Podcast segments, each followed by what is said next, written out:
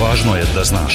Dan ukratko. Dan ukratko. Važno je da znaš. Važno je da znaš. Podcast novinske agencije Beta. Pregled vesti za 15. decembar 2020. Sa vama je Ivan Vasović.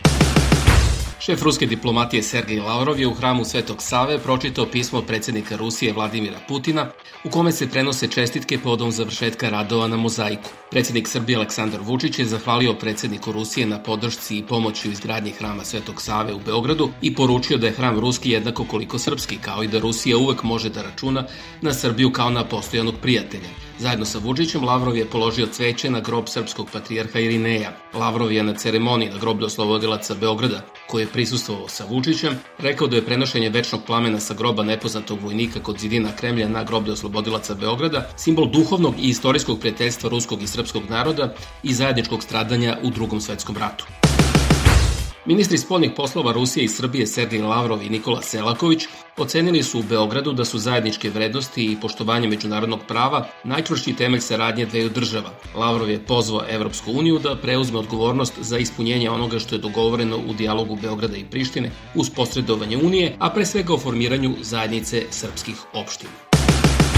U poslednja 24 sata u Srbiji su umrle 53 osobe od posledica zaraze koronavirusom pa je ukupan broj umrlih tokom epidemije povećan na 2433. Od ponedeljka popodne do utorka popodne su registrovana još 5884 slučaja infekcije među 18989 testiranih. Broj novozaraženih koronavirusom počeo je da pada u odnosu na brojeve kakve su bili pre desetak dana, ali efekt po pitanju broja prijema u bolnice će se osetiti tek za desetak dana, izjavio je epidemiolog i član kriznog štaba za suzbijanje epidemije koronavirusa Predrag Kon.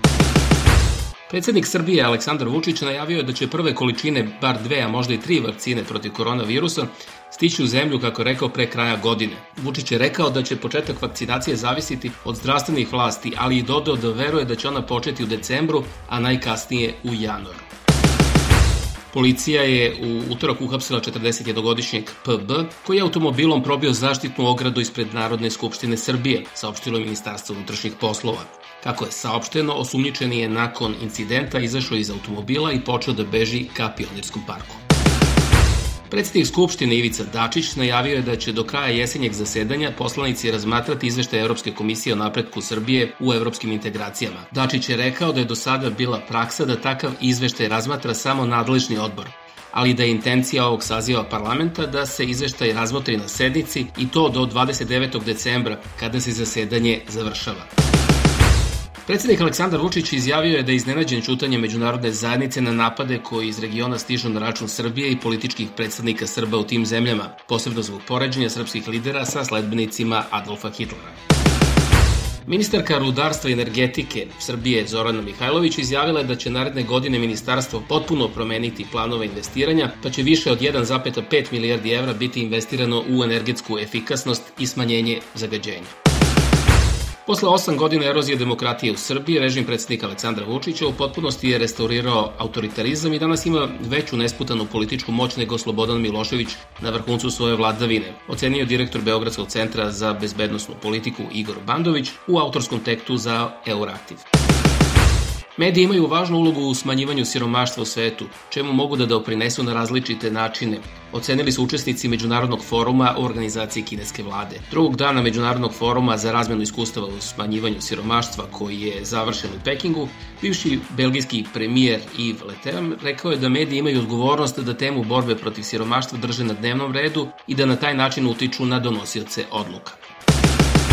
Predsednik Demokratske stranke Zoran Lutovac je izjavio da se Demokratska stranka drži principijalnog stava da opozicija u borbi za slobodne i poštene izbore treba da nastupa zajedno. Tom poslu smo posvećeni i u dogovoru sa ideološki i programski bliskim strankama ćemo u narednih nekoliko dana definisati predlog zahteva i platformu za razgovore uz posredovanje Evropske unije, rekao je Lutovac agenciji Beta. Beta.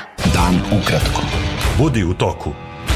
Članovi predsedništva Bosne i Hercegovine, Željko Komšić i Šefik Džaferović, odbili su da se sastanu sa ruskim šefom diplomatije Sergejem Lavrovom, koji boravi u poseti Bosni i Hercegovini. Srpski član predsjedništva Bosne i Hercegovine Milorad Dodik izjavio je da su dvojica članova predsjedništva Džeferović i Komšić nedolaskom na sastanak sa Lavrovim naneli štetu upravo onome zašto se formalno zalažu, a to je država Bosna i Hercegovina koja je imala tu čast da je posjeti jedan od vodećih svetskih diplomata.